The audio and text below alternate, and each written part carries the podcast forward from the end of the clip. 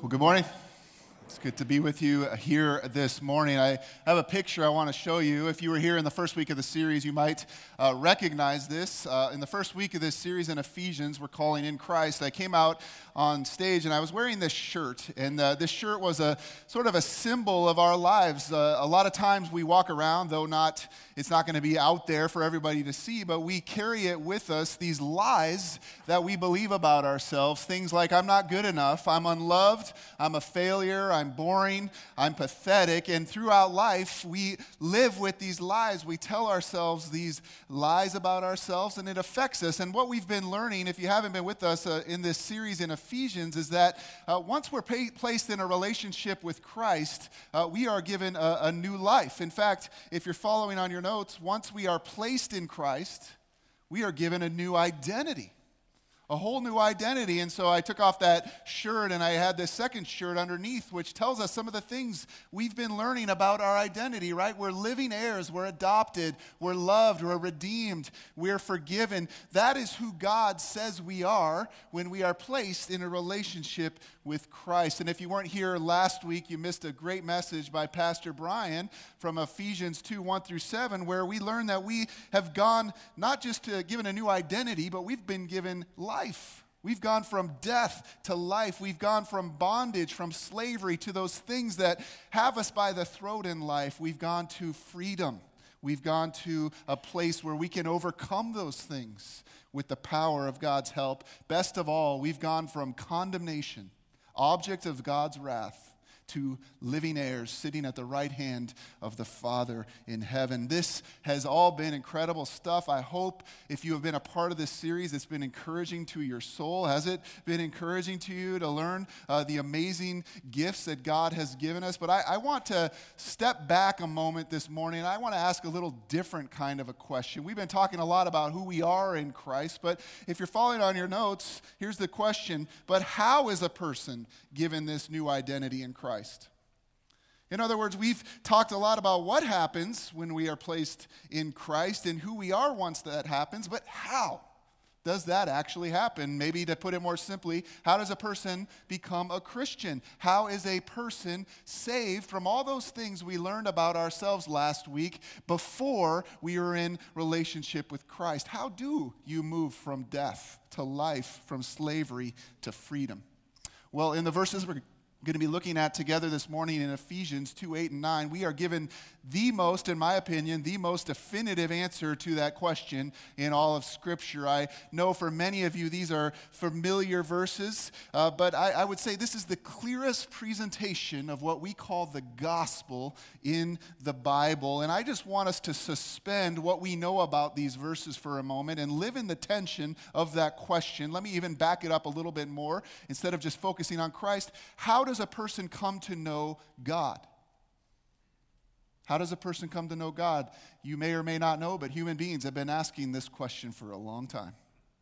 And essentially, there have been two answers given to the question of how a person comes to know God. We've been learning about these as pastors lately and in some coaching stuff we're doing, and I thought it was very helpful. So on your notes there, I have a couple of boxes that are empty for you, and if you want to fill this in, this was really helpful for me. But there's two answers to that question, how a person comes to God. I know that may sound like I'm narrowing down a lot of human history, but it's true. When you really look at it, essentially there become two answers to that question of how a person comes to God. Number one, in that first box there, the answer that is given is we come to God by doing something, whatever you want to call it. I've called it good works. We do good works. We are obedient. We do moral things, right? We start doing all of these good works. And as we do that, it gives us an identity. And what is the identity we are hoping to get by doing all of those good works? We want to be known as a good person. Because if my identity is as a good person, then God has to notice me. God has to look down from heaven. I mean, again, the question is, how does a person come to know God? Well, if I become a good person through good works, God notices me. That's how you come to God. Now, of course, we're going to have to define what good works are. Different religions define it differently, but I'm here to tell you this is the answer that almost every religion gives to the question of how a person comes to God. If you're followed on your notes, I put it this way. I earn my salvation through good works. I've said it before, I'll say it again. This is what I believe for most of my early life. Even though I called myself a Christian, I knew all the right things. Practically speaking, the way that actually played out in how I lived out my Christian life is that I tried to find my identity by doing all the right things, all the good things, in hopes that God would look down on my life and declare me to be, you're good enough. You're good enough to come to me. And like I said, that answer, if you boil it down, is the answer almost every religion gives. But the second answer to that question is stated in the verses we're looking at this morning. And like I said, this answer is called the gospel. And this answer is basically the complete opposite of what the first one teaches. Can we read the gospel out loud together on our notes there in Ephesians 2:8-9? It says, "For it is by grace you have been saved, through faith, and this is not from yourselves. It is the gift of God, not by works, so that no one can boast." So how do you illustrate that? Well, it's really simple. What that is saying is that God is the one. God is the one who initiates the entire process of how we come to know him. And what we have been learning in this series is God is the one who places us in Christ. And when we are placed in Christ, we are given a brand new identity. And we have been learning some amazing things about that identity, haven't we? We are chosen, we are loved, we are redeemed, we are adopted. That is who I now become once I am placed in Christ. And the natural result of that identity is good works. A life of obedience, a life that is just naturally going to flow in obedience. If you're following on your notes, number two, I put it this way. I receive salvation by grace through faith. Those are your two options. And I want you to understand more than anything else this morning, they are diametrically opposed to one another. They have nothing to do with each other. In this option, God is the one who initiates our salvation entirely. We did nothing. God is the one who has given you a new identity in Jesus Christ. You didn't earn it.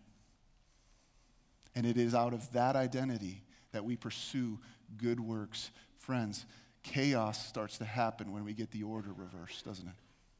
In fact, Paul is very clear. I mean, let's first address this, the end of verse 9. He says, salvation is not by works, so that no one can boast. According to these verses, if you live believing answer number one is how you will be saved, you've entirely missed the gospel. You've missed it.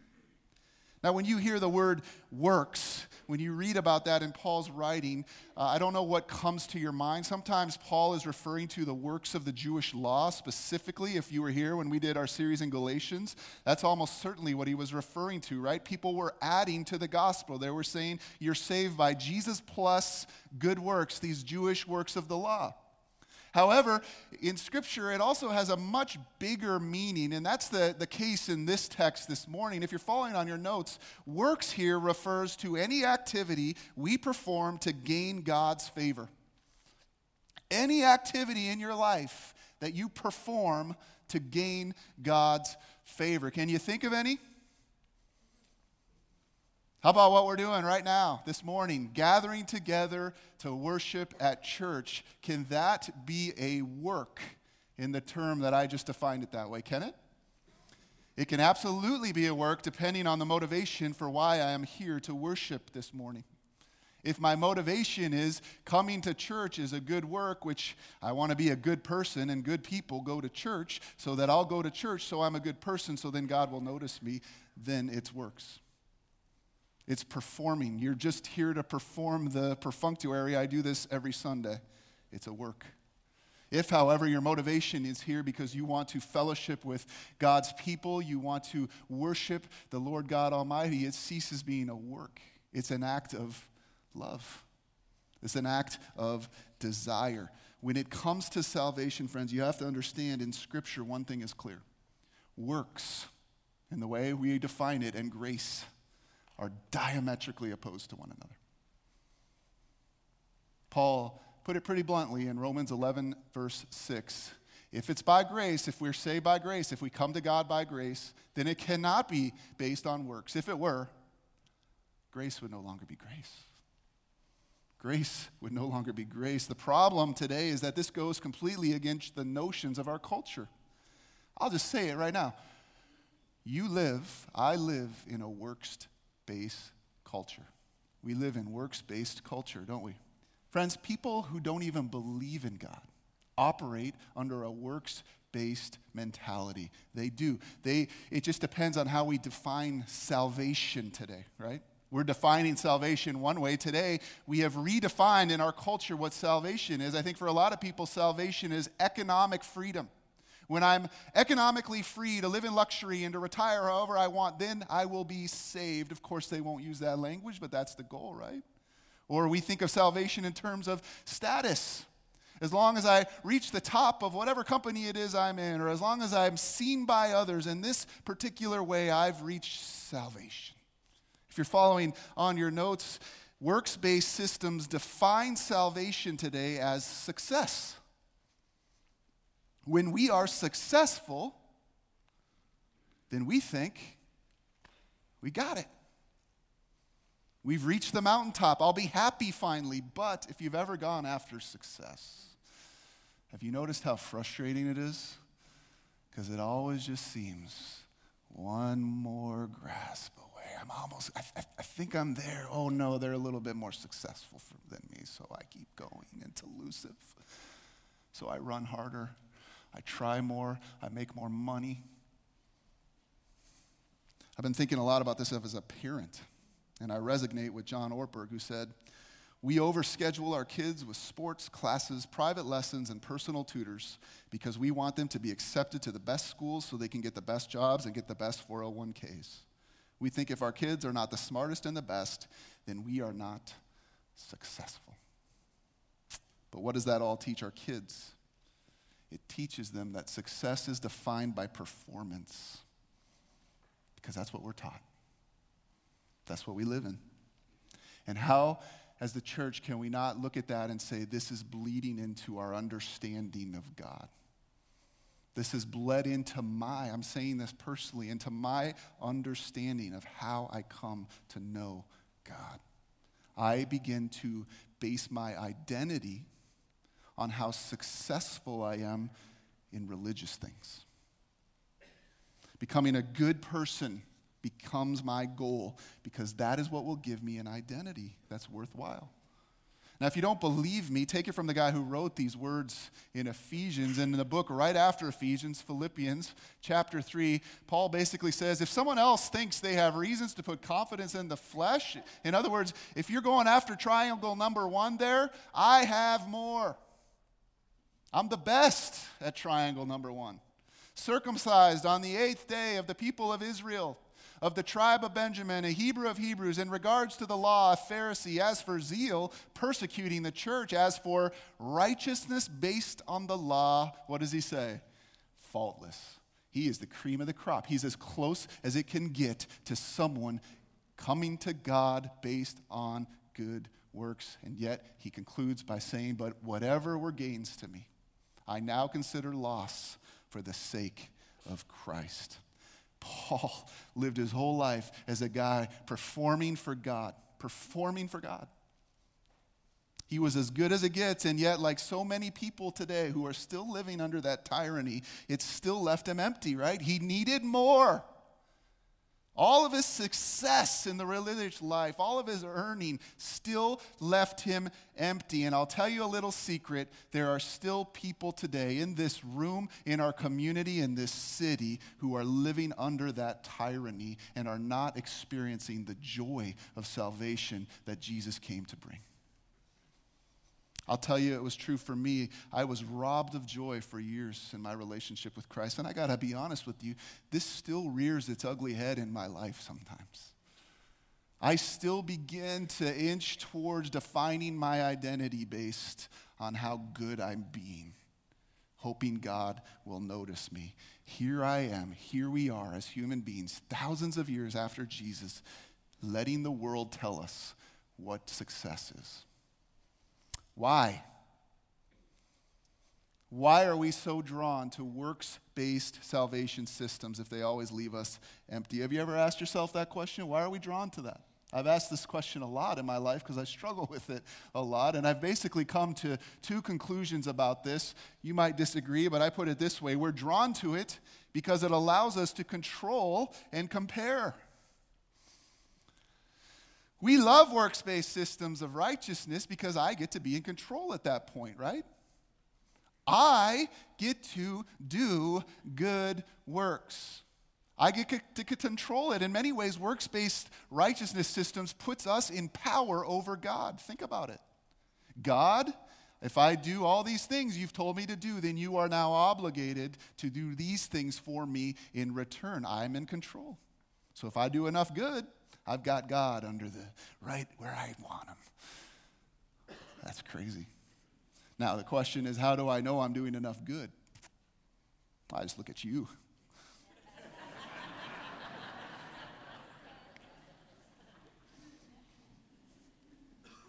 I'm gooder than you.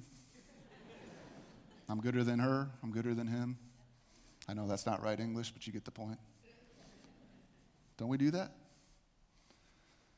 I know how successful I am, religiously speaking, when I compare myself to others. This is exactly what the Pharisee in Luke 18 was praying, right? He prayed. He stood by himself and prayed, God, I thank you that I am not like other people. Robbers, evildoers, adulterers, or even like this tax collector. I fast twice a week and give a tenth of all I get. You know, I've never prayed that, but I've thought it.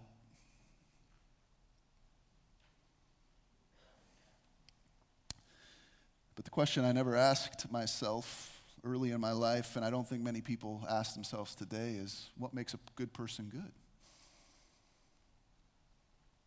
Sure, I mean, if I measure my goodness compared to someone else's, I'm probably good. But if I measure my goodness to the standard of God's radical, holy righteousness, which the Bible tells us is our standard, then I pale in comparison. I don't think I need to convince any of you in this room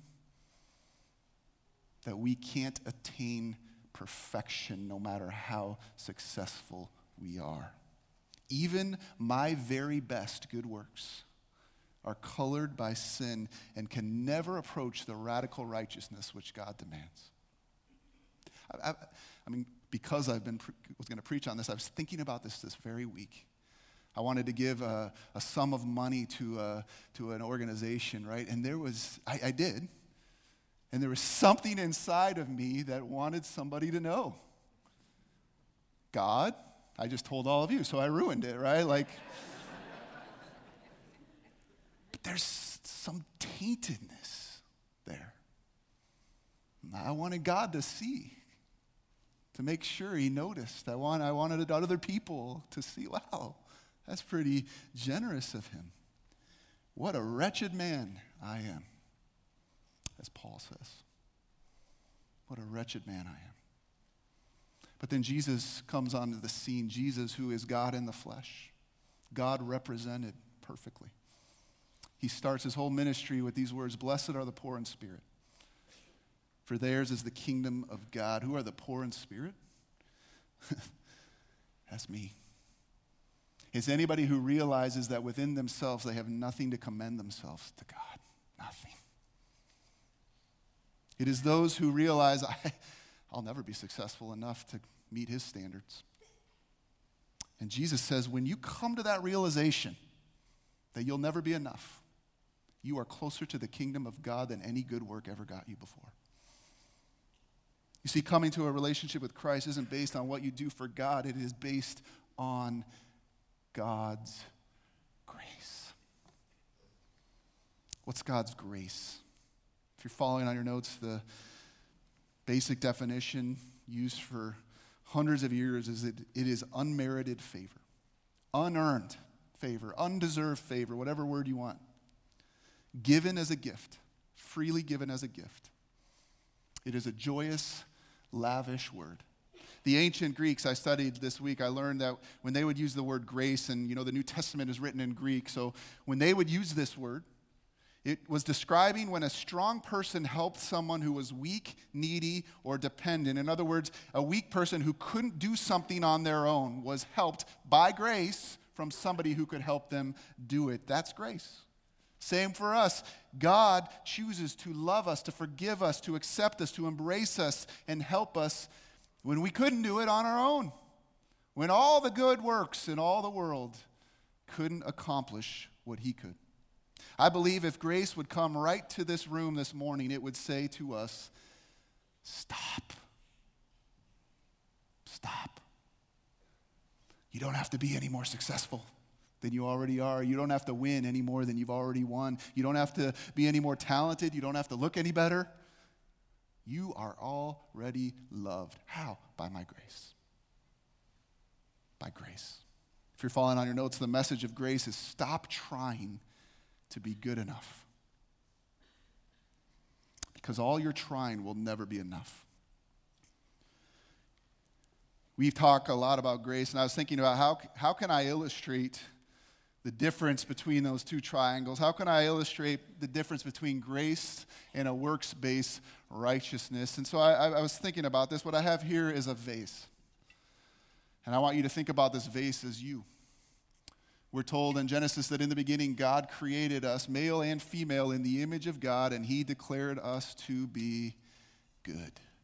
We were created with a purpose to be light of the glory of God, to be filled with the glory of God, to be in direct fellowship and relationship with God. We were created, and it was good, and yet we're told that our first parents, Adam and Eve, took this good thing.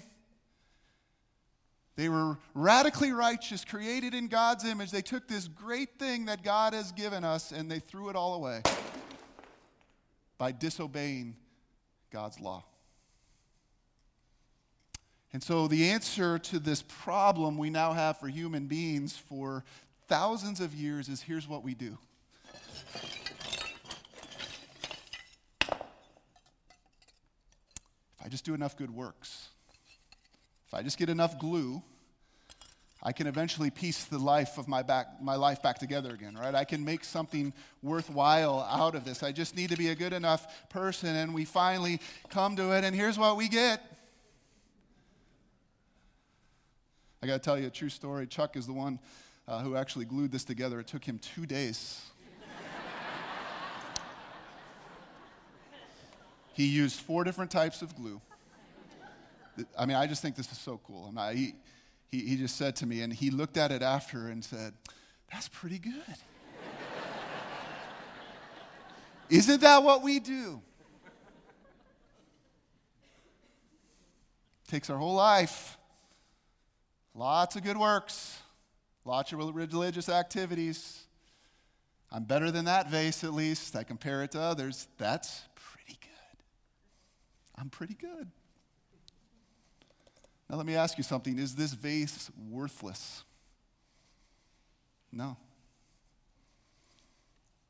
But is it worthless in the same way as human beings, and we're fallen? We're not worthless. We're created in God's image. And yet, for its intended purpose, is this vase worthless? You think this sucker's holding water? And it's the same for us as human beings, right? We're not worthless, and yet for our intended purpose, to be in intimate communion with a radically righteous God, we're broken. So what? What happens? What do we do? We try and we try and we try and we try, and none of it ever works, but the gospel that we are learning about this morning tells us that by grace, God gives us a whole new life. Now listen, I really want you to understand this, because this is where so many people misunderstand what Jesus actually did. Jesus didn't come to earth to live a life, to die on a cross, to be resurrected from the dead, just so he could fix you. Just so he could glue you back together again. Just so he could remake you. What he wanted to do was give you a whole new life, better than the one we could have ever had before. And we are told in Scripture that is exactly what he did. It's the gospel. If you're following on your notes there, I think I put it this way. Jesus didn't come to fix us. He came to make us new. There was a religious man by the name of Nicodemus who once came to Jesus at night because I don't think he wanted other people to know he was talking to Jesus. And he asked Jesus the question we're asking this morning: how does a person come to know God? And Jesus' answer in John 3:3, let's read it out loud together up here on the screen. He says, Jesus replied, "Very truly I tell you, no one can see the kingdom of God unless they are born again." In other words, all the glue in the world ain't putting Humpty back together again. You need a whole new life, and I have come that you might have life. 2 Corinthians 5:17 says, "Therefore, if anyone is in Christ," that's what we're learning about, "the new creation has come." The new creation has come. The old is gone. The new is here. And this new is better than anything we could ever manufacture on our own. Amen? It is nothing less than the very nature of the eternal, holy God placed within his people. Christ in us, the hope of glory. That is the message of grace. How do you receive it? By grace. All by grace. What did you do to deserve it? Did you finally do enough to earn it? Does God expect something now in return from you? Why did God give us this new life in Christ? If you're following on your notes, it's because God poured out his grace simply because it pleased him to do so. The word Paul used is, it's a gift. It's a gift. It just pleased him to do it. He doesn't expect anything. He didn't do it because you did anything for him.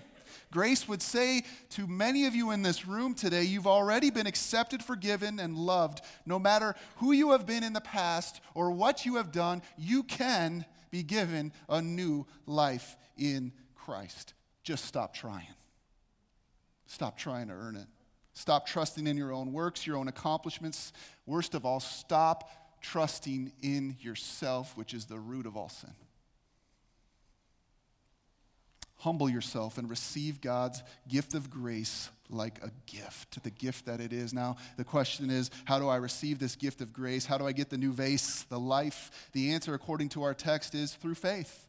Or if you're following, we receive God's grace through faith. Now, wait just a minute. I've had people say this. Stop right there. You've been speaking about the grace of God in salvation, how it's all a gift. And I'll admit, I can't put all the pieces of my life back together. There is some brokenness inside of me. I can't reach God's standard of perfection. But now you're telling me I have to do something in order to get it. I knew there was a catch. Isn't faith just a religious way of saying works? Aren't you just trying to cover get this in there? Don't we all eventually go back to system number one, to triangle number one? I guess my response to that question is always, is receiving a gift a work for you? Does that work? All I do to receive a gift from someone is open up my hands. My hands just become the channel at that point from which I can receive the gift that somebody is wanting to give me. In the same way, faith is simply the channel by which God's grace comes to me. In fact, according to this text, if you were to look at it closely, like I have this week in Greek, the point that we are told here is that all of salvation is God's gift to us. In the Greek, both grace and faith are God's gift. Both of them are God's gift.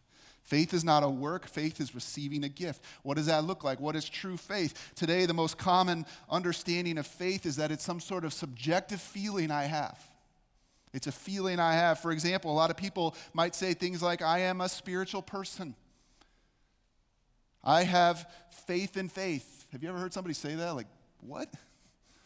You believe in belief? Deep down, I believe in God. You know what that is more like? That's more like the power of positive thinking. Somebody wrote a book about that, didn't they? Belief. Subjective feelings. But the Bible tells us that faith looks different. According to the Bible, true faith really has three elements to it. People have worded this differently throughout the years. I put it this way, if you're on your notes, true faith is knowledge plus surrender plus commitment. Knowledge plus surrender plus commitment. Knowledge must be the first thing because it's impossible to believe in something unless we know what we are believing. Remember Jeff's sermon on Easter, friends? Paul prayed that the Ephesians would know the hope to which they called, and we talked about how in the biblical language, knowing isn't just knowing about something, it is knowing something intimately. And that's the point. We can't just know about all this stuff. We've got to know the person. We've got to know Jesus. Now, don't get me wrong. Knowing the right stuff is important. Paul says, guard your doctrine closely. But when it comes to knowing our salvation, we got to know a person, and that person is Jesus Christ. But knowing isn't enough. We're told, number two, there also must be surrender. Or if you like the word trust, you can write that there. Faith isn't just intellectually believing certain things. It's also responding to that. Knowledge is recognizing God is wanting to give me a gift. Surrender is opening up my hands to receive that gift. But faith includes a third element, which is commitment. How often do you read in the Gospels when Jesus, when he calls people to himself to be his disciples, tells them, count the cost? Count the cost of what it's going to take, because it's going to take your whole life. It's going to take being committed to me to the end. Again, the best example I've seen in this, I've shown this clip before. I'm not going to show the clip this time, but you remember in Indiana Jones, the last one there? He's trying to save his father's life. He comes to this big chasm, right? And he's got this journal, and he knows there should be a bridge there. Knows, knowledge. He knows it. It says it. He's done all the research. He's studied it. He knows the truth. There should be a bridge there, but he can't see a bridge. So he has to come to this conclusion of surrender. I'm going to surrender to the unknown here, and I'm going to step out onto this bridge. And then he has to commit and actually do it. That's faith. Knowing, surrendering, committing. It's why we ask the three questions we do every time we baptize someone in this church. Do you believe that Jesus is the Son of God? You got to believe he is who he says he is. Have you received him as your own Savior over sin and death? Have you surrendered to the idea that your good works is what's going to save you? Have you surrendered to his death on the cross, that he took the place for you? And thirdly, are you willing to let him be the Lord of your life from this day forward? Are you committed? Because, friends, the truth is belief plus surrender as well as commitment always leads to obedience. If you're walking around for 5-10 years saying, I've received God's grace, I have true faith, but nothing actually is happening in your character, in your life, then you're kidding yourself. Grace, check this out, we're going to come full circle this morning. Grace, if it's really there, leads to faith. And faith, if it is true, always leads to what? Hint, it's on the board. Good works. Just don't get that order mixed up. Grace leads to faith, leads to good works. Not the other way around. If you're following on your notes there, living good lives is the result of our salvation, not cause. Next week, Pastor Jess is going to talk about Ephesians 2:10, where it says God has created on us from the beginning of time for works. You individually for some good works. Don't separate these things. There's always a connection between God's grace and what the life he's called us to live. Obedience is the natural response of true faith.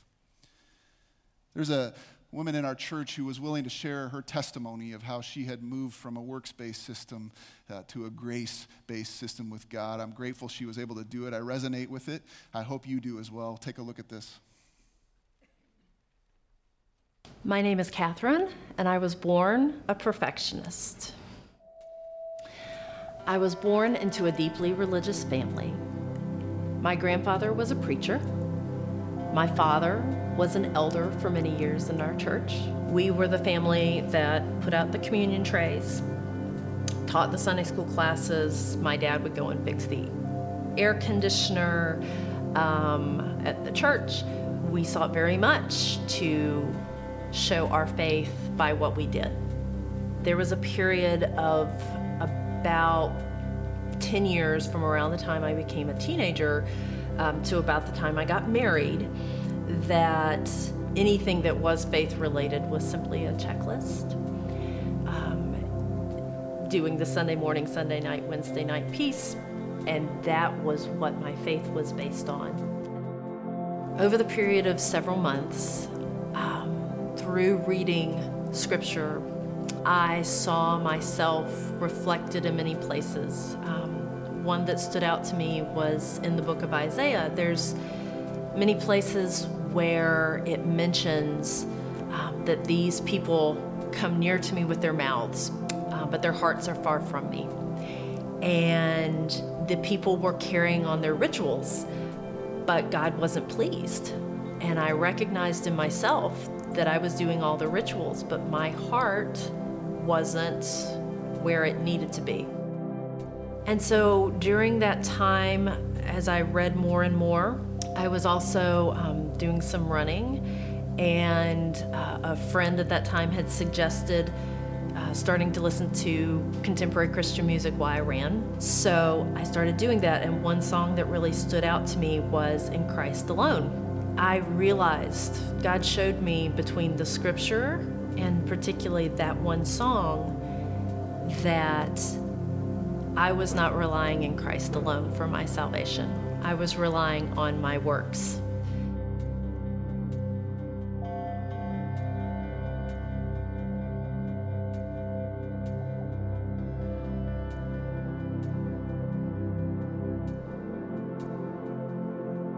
The main way it has come is through studying scripture, by meeting with God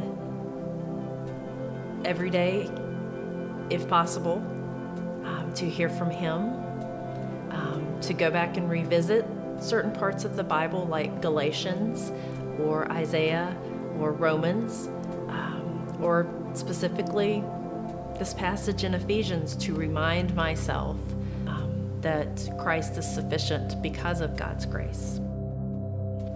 My name is Catherine, and I am convinced that it is by grace I have been saved through faith, and this not of myself. It is a gift of God, not by works, so that I cannot boast.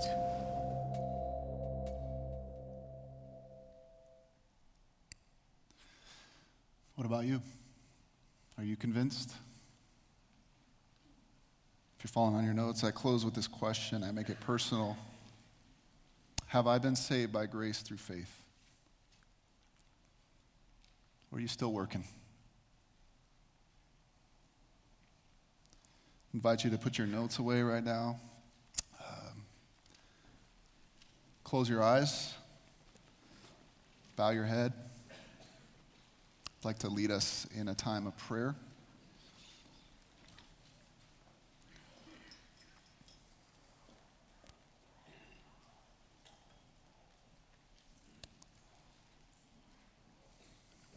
I'm certain that there's almost a number of things going on in this room right now. I can't speak to all those, but I do want to speak to at least two of those things I think God has laid on my heart. First, I know for certain that some of you are in this room and you've been Christians for a long time. You know this message. You've memorized this message. But if you're honest, you can still find yourself gravitating towards this works model in your life. You know that you've been saved by God's grace, but you still are trying to justify that salvation with the way you live.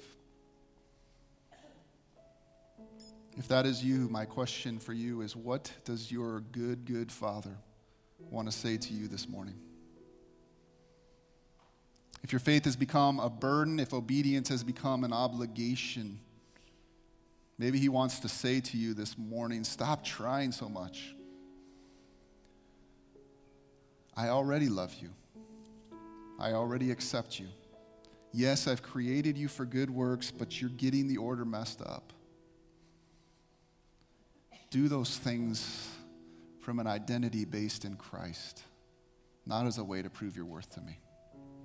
Stop comparing yourself to others. Stop seeing success in the way the world sees it and start seeing yourself as I see you.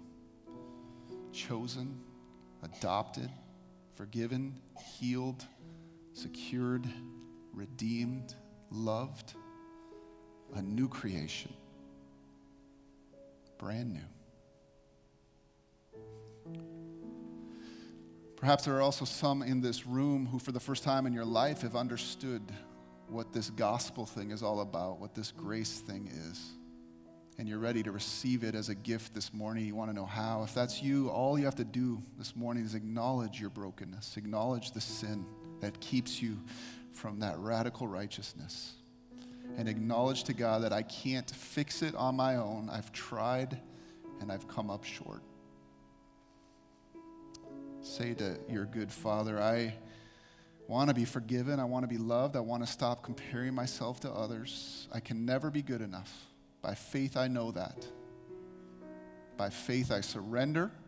By faith, I commit to the fact that Jesus Christ died on the cross for me in order to save me from my sin, from my pride, from my selfishness, from my hate, all the darkness inside of me. He died so that I might live. Receive your Father's forgiveness this morning. Receive the new life in Christ. If that is something you can pray from a true place of faith in your heart, then know that even now, all the angels in heaven are rejoicing at that decision. Though you were dead, you have been made alive in Christ Jesus. You have been born again. How? It's all God's grace. Everybody agreed and said, amen. Well, we're going to close by singing the song that churches have sung for generations now. What better way to close than singing about God's amazing grace to us? So why don't we stand and declare these words together?